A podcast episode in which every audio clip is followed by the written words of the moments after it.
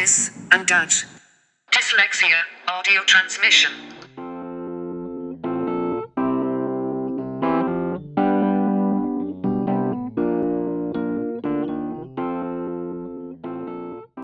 Hi Heidi, thanks for coming in to talk to us today. Um, I met you about six months ago. I came to the NCAD to see a project that you had created.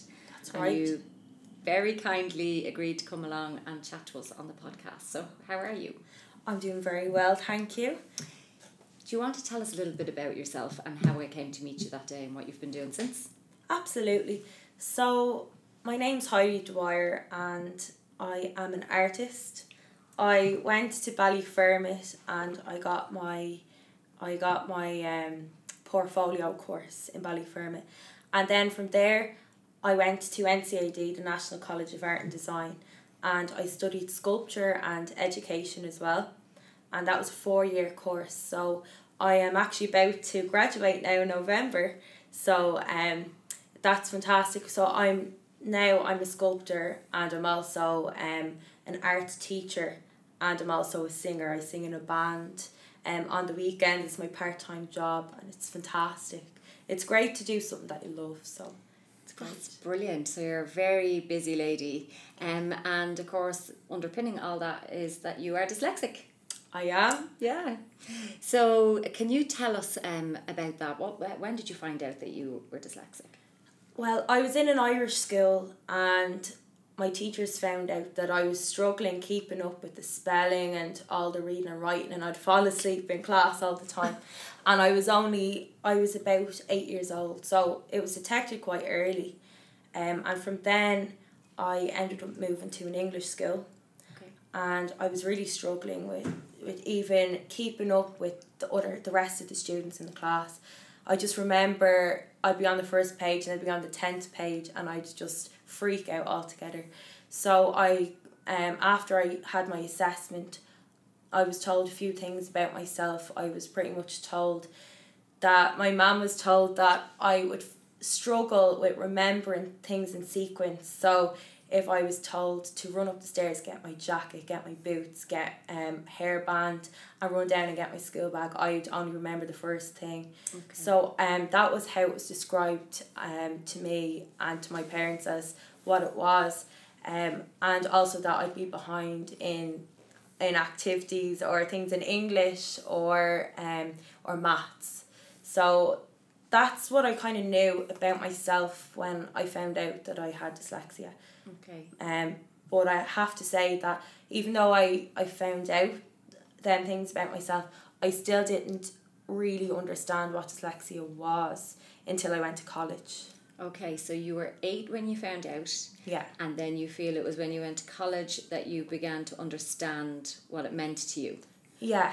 And how then did you, or at what point in your life then did you begin to manage your dyslexia? Well, so going through school, I struggled. Like I'd stay up all night working and working. Even for the junior cert, I worked extremely hard. It was crazy. I wouldn't go outside. Like I would be in the room studying no matter what day it was and coming back with really with grades that weren't reflecting the amount of work that I was doing. Um, and that's how I thought I was managing my dyslexia. I thought I was managing it by overworking and passing, just getting by. But then when I went to Ballyfermot, they asked me to research something that I'd be really interested in because something about myself, like maybe a hobby, but I really wanted to find out what the difference between my brain as a dyslexic person and someone who doesn't have it. I wanted to find out like why I was behind and is there any actual reasons like um so I found out through a lot of research. This is my oh, this is the first year I decided to reflect. Um I just I found out that the brain was actually different. So if you did a brain scan, uh, the front part, um, uh, the frontal lobe and the back part of the brain, uh, the frontal lobe has a bigger part which is the creativity and the back two parts that put the linguistic and all the different uh, forms of writing and letters that that was a little bit smaller so um when I realized that that's when my grades went right up because I was doing something that I was really good at, getting distinctions Yeah. for the same amount of work. Um, and that was unbelievable when I got full distinctions to get into NCAD. Like it was a miracle. I actually thought I I just couldn't believe I'd never gotten an A my whole life for anything. Um, and when I went to the National College of Art and Design, I had to do a test again for my dyslexia, and the test. It kind of made it kind of made my heart beat really fast when I got the results because I didn't actually realize how bad I was. Uh, when I got the results back, I was there with my dad, and he he supported me through the whole thing. 'cause he found out through me that he had dyslexia too Okay. and a lot of adults find out that way actually. Um, yeah, so I found out what age I was under for English, maths, and I was how did I get through school? Yeah. And when I realised that, I was actually first proud of myself that I could combat school Mm. uh, without understanding that about myself at the time. But um, the dyslexia learning support was quite good for the first year in NCAD. We had a very good uh, helper, and she showed me technology. And then when I was introduced to technology, because I didn't have a laptop through school or even the internet. And like I'm only 23 now, so I got that when I was 19. I got it very late. Uh, when I found out how to use these apps and technology, I actually I, I remember the first time I heard about speech notes. It's um a Google app, so you don't even need to download it. My teacher um in education, she really surprised me because um she said she uh taught some students how to use this app, and I remember doing an essay um in one night, just by speaking into my laptop, and it went from speech to text, and I had just done my thesis before I found that app. And I was, I worked for months and months typing and getting people to help read it Yeah. and proofread it. proofread it. And oh my god, my mind was blown, So blown. you did an essay in one night once you I learned did an how to use it. essay, two thousand word essay in one night, and it's and then I realized, oh my god, it's not my brain, it's the it's the translation from my brain to words to getting words on a page onto a computer, and I realized I actually am quite. It's the first time I realized actually I am kind of intelligent. Like I have that intelligence in there, but it was buried from the translation and that was just I just remember going in. I thanked her every day of the week for a full week, and she was just like, "It's fine. Not a big deal," but it was a big deal. Huge. Huge. That's a brilliant story. Yeah, And yeah. you feel that it was only at that moment that you began to acknowledge your own intelligence, even though you had Yeah. already combated, as you said, that was your word, yeah. combated school and everything to get to that point. And I was in third year, and I had four years in um, NCAD, and that was my third year. So I had done one year of intense work for I was doing my teaching training, and I done at that stage third year nearly all of the essays had been finished, completed, passed them by the skin of my teeth, and I had no confidence. I remember I had to do an um, stand up and do a presentation, and it was one that they break it down because they're preparing you for your very final one, and they're asking me questions like what are like all these different elements for art and on the spot I couldn't think of them and I was just shocked and they said you've no confidence in yourself and I said well I can't do this work I'm, I'm gonna quit and then when I was introduced to speech notes I just think because I could get things on paper um that I started to remember and retain the information a lot better Right. and um, also I had this other app that you could listen to what you've written. So I'd replay it and replay what I've written. So even for now an essay, I would record my voice on my phone through my uh, voice recordings. Then I play it onto my computer to speech notes. Then that would write it down. Okay. Then I copy and paste it onto Word Right. then I'd listen to it back. And that was how I did every essay and how I did every lesson plan. And that was that was when I realised the click of yeah, I can do this. I have this confidence now, and I ended up doing very well. Then, the teachers who did my final assessment was saying, "How did you, how did you go from?" probably a two to an eight like how in that amount of time Yeah. like you've excelled and i did because this confidence grew when i realized that i, I am intelligent i'm not just thick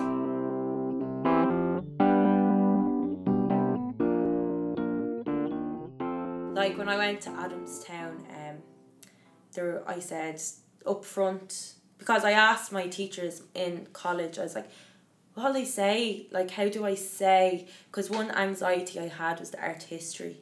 How do I say, like, if I write something on the board and it's completely spelt like a completely different word, how do I say, like, oh, I just made a mistake? Do I say I'm dyslexic? And they said, say it straight away.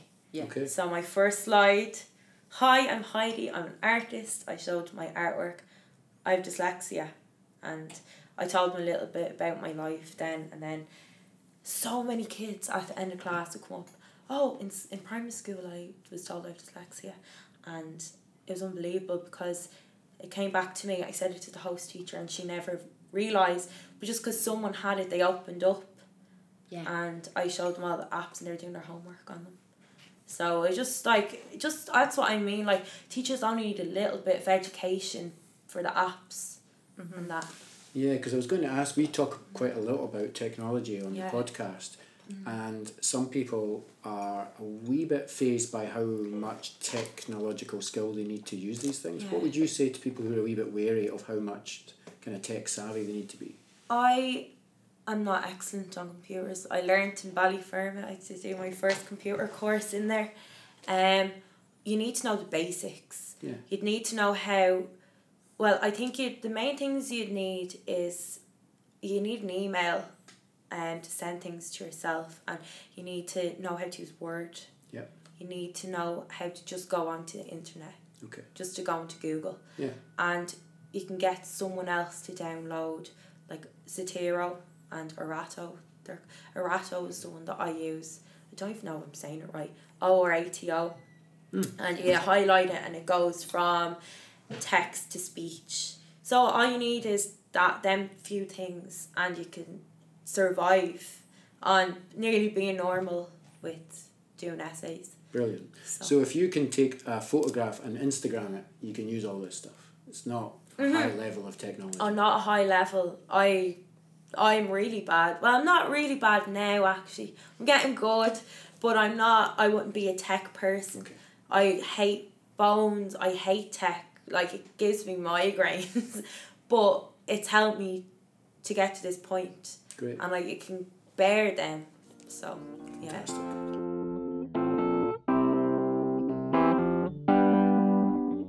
Heidi, you mentioned the word creativity there. And Yeah. That's a word that comes up quite a lot in the literature about dyslexia. What c- What do you think? Do you think dyslexics are creative? Do they become creative? What I mean, you're a musician, you're an artist, Yeah. you're a sculptor, sculpture, sculptor, and uh, what do you think? in my well from my own experience i think i was always kind of more creative and i think i would zone out in class and i'd be looking at the trees out the window. And i would just be thinking of what can i do? What can i make when i go home? But even to keep me quiet as a kid my mum would bring colours markers books that i can just draw in. Um, I've always been more creative, and from my experience of teaching in schools, the kids um, are extremely creative. They're so creative that in class, when a teacher's saying something, they're drawing a picture in their book. They're not all the time, they're not writing down things. And I find through creativity, it's nearly like a doorway to kind of escape what you have to go through every day um, in class. And I just, most people that I've seen, they think a little bit differently. They don't think when a word is said, they don't think about what it's what it sounds like, what it's spelled. They think of an image. They think of what color that thing is, or they they connect it with an image. And I just think they're very visual people they are good with auditory. They like talking. Yeah. Um, and I think then sometimes they find it hard. Dyslexic people find it hard, just looking at black and white writing on a page. Like it jumps, and there's so many different ways people see writing. Writing, um, but with pictures, you're allowed to see it in different ways. Yeah. You have that. Um, you have your own creative um, explanation for things and nothing is wrong with pictures or art and i think people love that you can just explore and you're, you're not particularly wrong once you have an idea or an opinion Mm. And, and you've done some work around some of your art and some of your sculpting. You can tell I don't know anything about art, but some of your work has looked at your experience of literacy and dyslexia. Could you say a little bit about that? yeah well the first project that i did was ballyfermot my portfolio course and i remember when i was in school i got this part uh, people knew that I was kind of dramatic and I had that kind of stage presence. I've always had it because my mom is um she's a dance teacher and I've always been her helper and I've always been very verbal and like talking and teaching and helping if someone falls off. I've I've always been that type of person. So um I got this part in class. We were doing our Romeo and Juliet, and the teacher said, Heidi, you're Juliet. You'll be brilliant. You'll Amazing. be great at speaking this. And I got the book. I, oh, the first sentence took me 10 minutes to get out. and people are looking at me like, and I was like, I had 10 heads. And I went so red. I nearly went purple. Mm. And I was like, no, I, I can't do this. If I just heard it, I'd memorize it and speak it back. But, gee, oh my God, the teacher just said, sorry, Heidi, I think we'll give this part to somebody else. Oh, so no. automatically it was taken off me, and I was like, okay. And I got the part with the one line. No way. I got the part with the one line, but I did. I was actually I did care at the time. I I'm not going to pretend I didn't. Um, I was upset, but I got past it, and I liked listening to the story, and I enjoyed it. I loved listening to it. Um, so my first piece was a chandelier, and when I stood up, it had barbed wire coming down just above my head, like it was a crown, like. I'm not religious, but it was like Jesus's crown mm. kind of, and it was to symbolize how your your brain can really hurt reading, and in the chandelier I had the quote spelt correctly, and on the other side I had the quote the way I had seen it, and it was all etched in, and there was a light, so the light throws the shadow onto all the walls in the room, and it's kind of like this is how I felt in the moment in the classroom. I felt that pain and I felt, oh, I could do mm. it, but I can't because I can't see the words properly. That was my first piece that I did. And then from then on, my first year of NCAD, I made these glasses as if glass as is as if you put these glasses on, you'll be dyslexic. You can see these letters wrong. And I photocopied things. I moved the pages in the photocopier, and they're all wavy, the letters. But it didn't reflect how I really seen the words. But I was exploring uh, literacy in different ways. And then um, my third year, my second year of college, um, I did this track that was on the roof. I made my own alphabet the way I'd kind of seen letters. Um, I made a dyslexic alphabet up, and the people who weren't dyslexic had to decode what it said Okay. the same way as I have to decode what the letters say in real life. So it's that kind of delay of translation Yeah. and it frustrated people. And the, the funny thing was, I didn't write a particular word with these letters. Um, that you could drag around the track and they overlap each other and they make different letters that you'd have to look a few times at the map to say, is that that letter? Or is that that letter? What letter is it? And what can I see um, here? And it took people a while and they got so frustrated. And it was kind of like, that's how I feel Yeah. sometimes. Um, and but it was kind of an elegant looking piece. So if you looked at it, you'd say, that's a lovely piece. There's nothing wrong with that piece. You try to decode it and you see the inside depth of what it actually translates as, what it means. Um, and that was uh, then I had a year of fully full time education, tr- teaching in schools, and uh, the good thing was because I did all this research into other people's dyslexia, and I interviewed a few people, and we discussed what how they see it.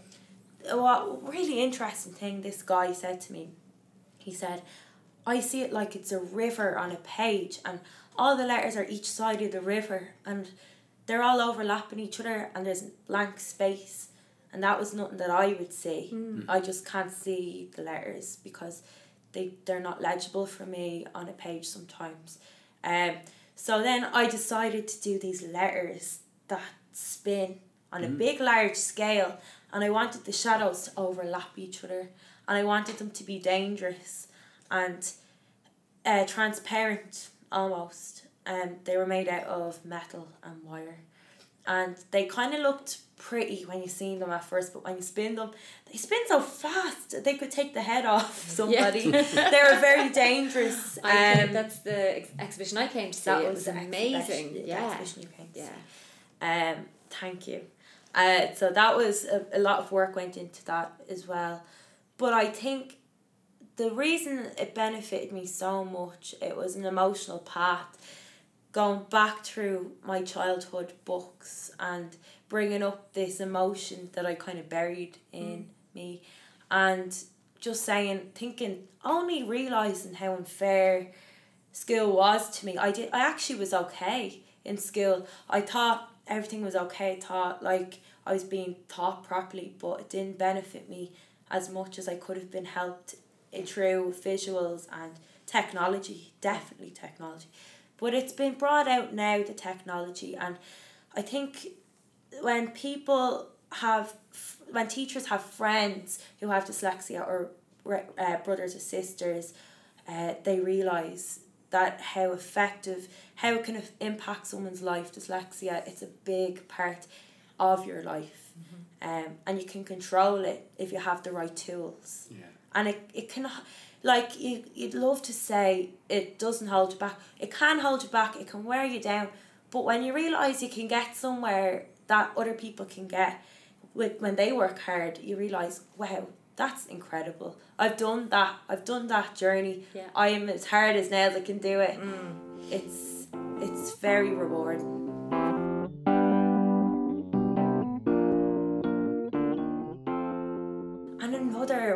good project that I did, I forgot to mention. Um, I made this collaborative piece with my brother and with a rapper from America. And I was going through, my brother is a dancer and he's a dance teacher. He's actually an All Ireland champion break dancer and he's only 20, well, 21 now. And uh, I said, I want you to do this piece for me that reflects how dyslexia feels inside because through his movements he's really passionate in his dancing and he can bring out this rawness. And, and he's seen me struggling uh, he was younger and he was mi- miles ahead.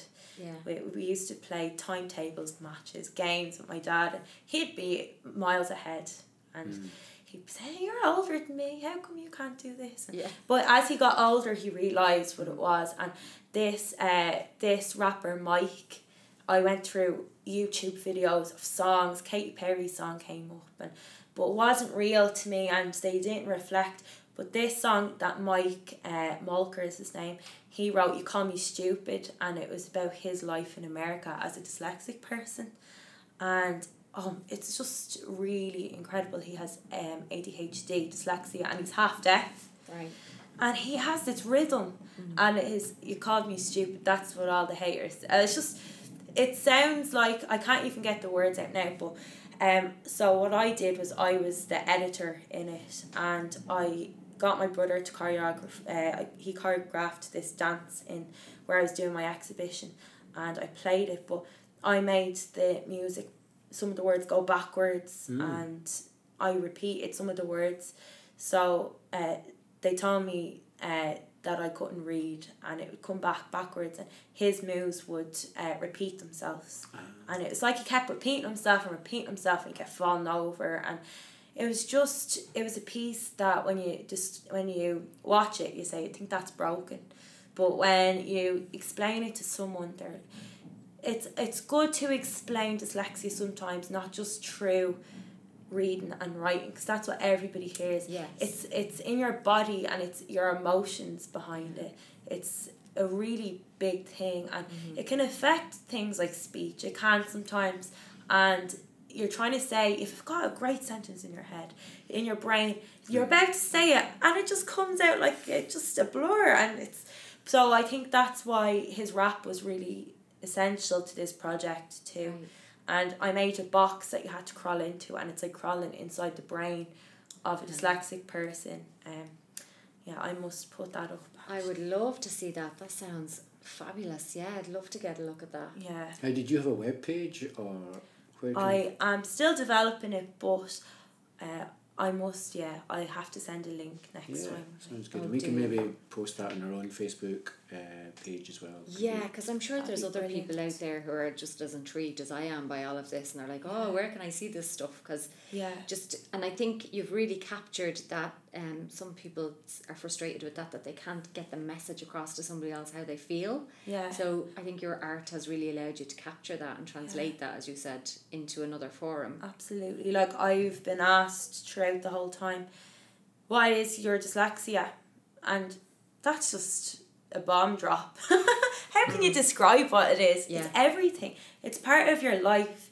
It's part of reading instructions, trying to walk down the street. It's part Mm. of time, trying to get somewhere on time and you've left early but you arrived late still.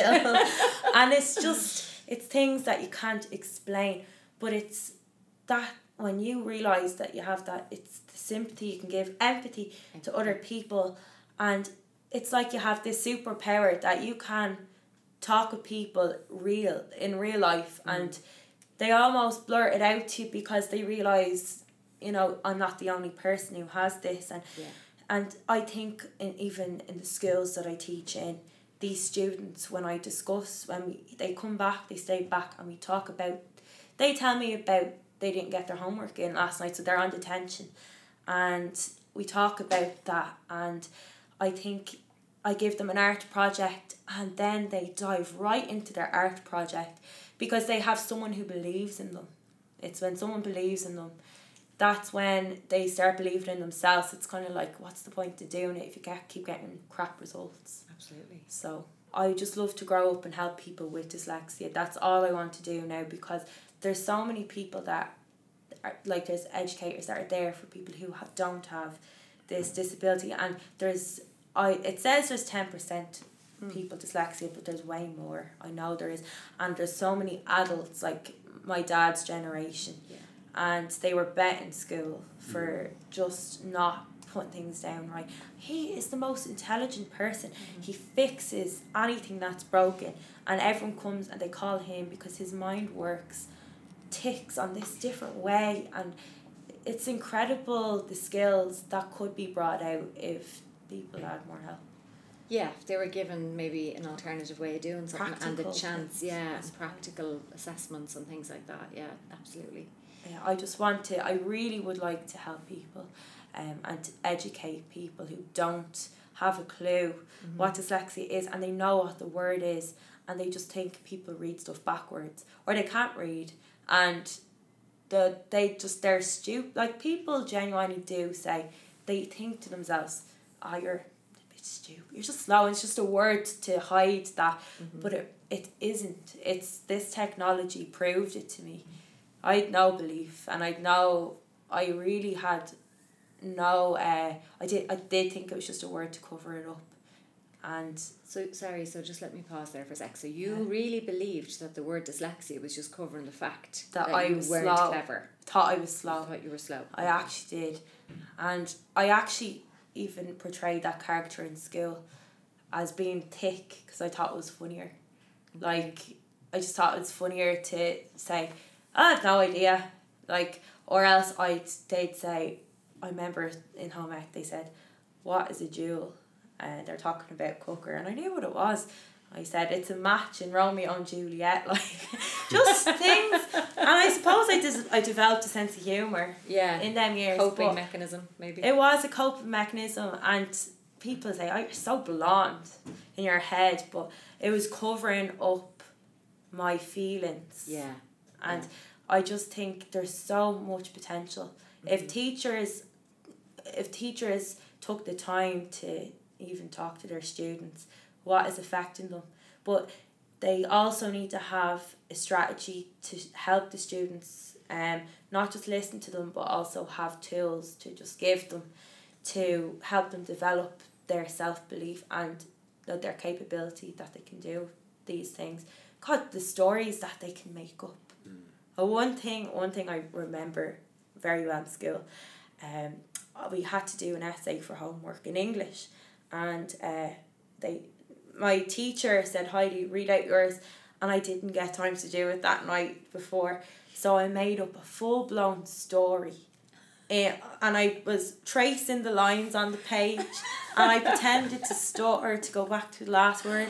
But I did it so well that and we all had to grade each other and they're like oh that was the best story you've ever written and I was like thank you. And then it, they, they said I'm going to correct the spellings now. And I had a blank page in front of me.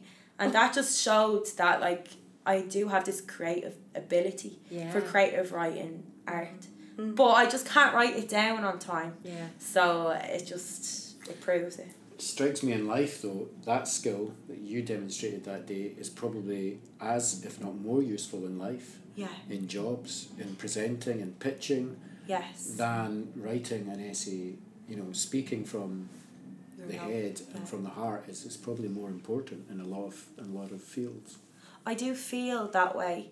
I feel like maybe I don't have the largest words and I don't have like we had an interview I had it was mock interviews um for a few principals came in and I remember my friends are they're amazing. They had these words and oh I just couldn't remember them. I couldn't even make I could make I could understand what they were saying but they're trying to get me to repeat what they were saying and I, I was so anxious going in and I went in and he asked me all these questions about differentiation and how I'd handle different scenarios and I just said how how I did do it Yeah.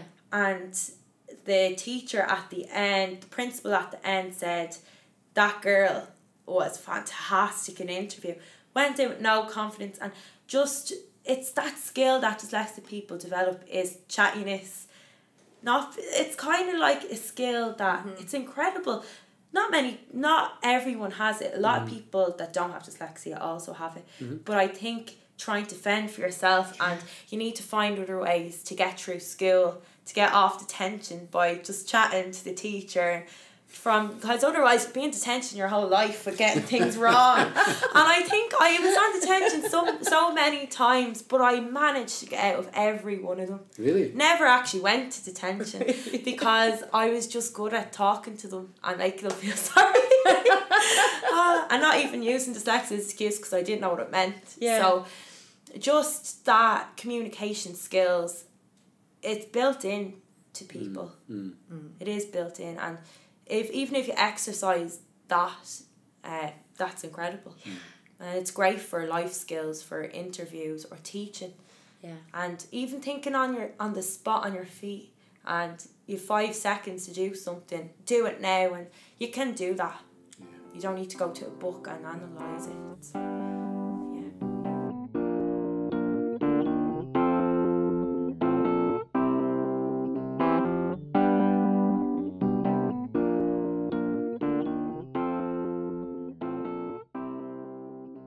I was to go back to myself as an eight year old, like my because my parents' generation they they don't have they didn't know they had it, so they don't know much about dyslexia. All I know is my parents supported me and when I get things wrong and I'd like I'd come home from school and I'd have incredible tantrums. And just because I felt comfortable with my mother um, and she'd have to cope with that and she just think like how how am I gonna cope with this but I have to say they're just supportive to me but now I would say the internet is an incredible way of learning.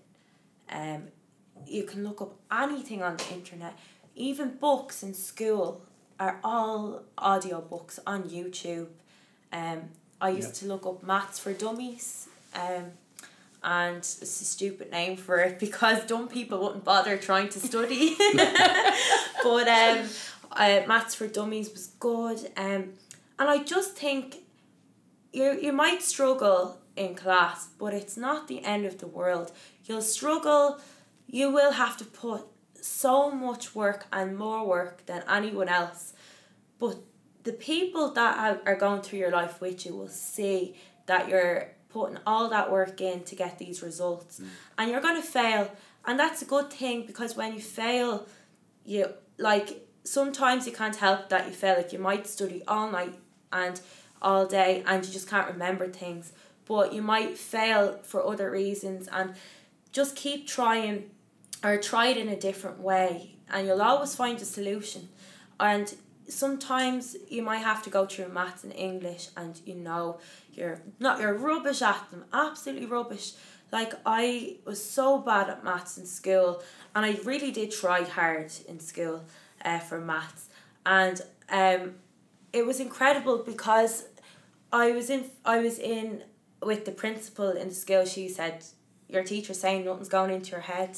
Nothing." I remember one day my maths teacher said, tapped my forehead and said, "Nothing's going in there," and I was blown away. I was like, "What?" I'm try- I'm studying all night for this, and um, I just think, do them exams, fail them, go to a PLC. Get yourself. You can. You don't need your. You, you need to do your leaving cert to get into PLC or even your junior cert. But when you get your distinctions, it it gets rid of all your results. I didn't have to present any results from my leaving cert, none whatsoever. And when you're good at something, music, art, sports, um, creative writing, um, anything with people, helping people, you will excel beyond anybody else because you're going to put the same amount of work in but you get different results because you're you're naturally talented at that, Yeah. at that thing. So never ever ever give up. Just keep going and keep going and trying your best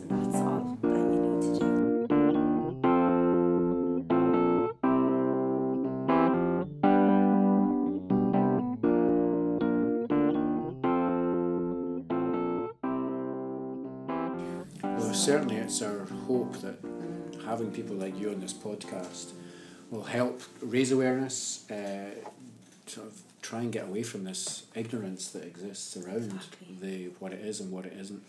Um, and we're really grateful for you coming in to, to talk about it so openly. It's been, been fantastic. so But I'm not letting you go yet before because if you get me uh, at a dinner party, not that I'm invited to many dinner parties, I, I'm my first topic of conversation is always dyslexia, but my Yeah. second is music. So Oh, I want, we have not really talked about your musical uh, talents. So Okay. you're in a band. What's the, Yeah. can you say a little bit about that? So, I was working. I'll just tell you a little bit about the background. I have Were you always. working as a waitress in I was working bar? as a waitress. I was When working met as you. a waitress in um. What was I doing? I was in a carvery, and I, I've always been a bit of a fashion person, and I just remember we weren't allowed to wear any makeup. Our hair was back in a net, no lipstick allowed, and the aprons were black, dark black, and the women on the floor were allowed to wear red, and I was so jealous. so I brought in the red lipstick and the red apron into into the actual workplace for the women behind the bar because I thought we were as important. Um, and it didn't go down too well, and I just wasn't getting on well in the job because I was trying to reform our outfits. so, anyways, uh, my boyfriend, I went to Ballyfermot um, and I did the art, and me and my boyfriend, he we met in, music in school, in secondary school, but I was always a great singer on karaoke, and he was fantastic musician, um, with the guitar, piano, um, and everything, and his very good voice, and he ended up going to the rock school in Ballyfermot, um, but he wrote his own songs and that, and he was in a band, um, but it fell through, and I said we were both working in this restaurant, and we said, why don't we I said, why don't we start this band? We're gonna go to Spain this summer. We don't know anyone there, so that's great. If we mess up, that's it. Yeah. We mess up, fine. Uh, my auntie did work over there, and we started. Um, I got up and we got up on this guy's break, and uh, we sang two songs. We knew five songs together, and they said you could sing um two songs, and we'll let you know if you're good enough. Um, and then when we got up there, they kept saying more, more. Wow. and we just what do you know? And i was pretending i couldn't even do a harmony back then to be honest. I was i was really taking the mick. Out i was i was pretending i knew what i well he was already very talented but i was catching up.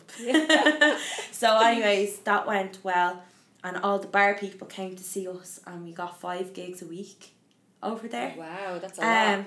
And we learned at the pool what a place to practice at Not the bad. pool Amazing. at yeah. the Living the dream. living the dream, getting paid there, and we really were good at pulling the wool over people's eyes and pretending we did this for a while. Got really good at it then. Uh, My harmonies were coming into practice. Takes a lot of practice at the start to learn 50 songs um, when we knew five.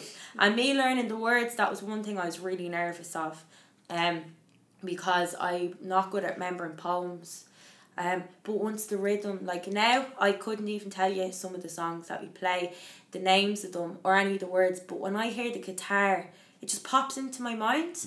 And now I'm doing it, I can do it on autopilot. You know, I, I can do it like in my sleep. I can, I know all these songs. And uh, we said, will we go back to the restaurant or will we try it in Ireland? And we bought a PA system out of the money we made over in Spain. And um, we call ourselves the Dandies because we put our names together. it's really embarrassing. It's nearly like Jedward, but it's grand It because dandy is means happy and Yeah. um, kind of dapper. Yeah. And so it worked, and we started off in a pub, and then an agent got in touch, and now we're doing big pubs in Temple Bar, like Fitzsimons, the River Bar, which was called the Harp before, um, and all different country pubs, and it's just beautiful the people that you meet and like it's it's a great job because you're doing something that's good it's good for my mental health anyways it's like a hobby that you get paid for and if you're in a if you had a rough day you Yeah. sing the songs out with meaning Yeah. and Mr. Brightside's always a good one. but um, no, it, it's a fantastic thing to do. Um, and it's just like you don't realize these things that you will have. Like I did never thought I'd have a career in singing. Um, but you have to jump on things and um, you, you know I think you just go you go through life and unexpected things happen and then you realize you're super at these things and um, it's just it's great to do that as a job. I couldn't think of a better way to enjoy myself and you get compliments working. so that's a good thing. Yeah. Compliments and paid. Compliments On to paid, a you dress up Lovely. and it's like a night out and Yeah. without drinking and it's a free night out. So I just really enjoy it. So when you're headlining the Olympia, you remember your friends at the yeah, you remember us. Oh, send us I tickets. remember absolutely. We're trying to get freebies out of everyone. Oh. Okay, Heidi. Listen, thank you so much for coming in. I think we really enjoyed that chat. It was really good, informative, funny. You're just amazing. So, and we'd love to stay in touch and follow your journey. Thank you. Thanks, Heidi. Thanks for bringing me in.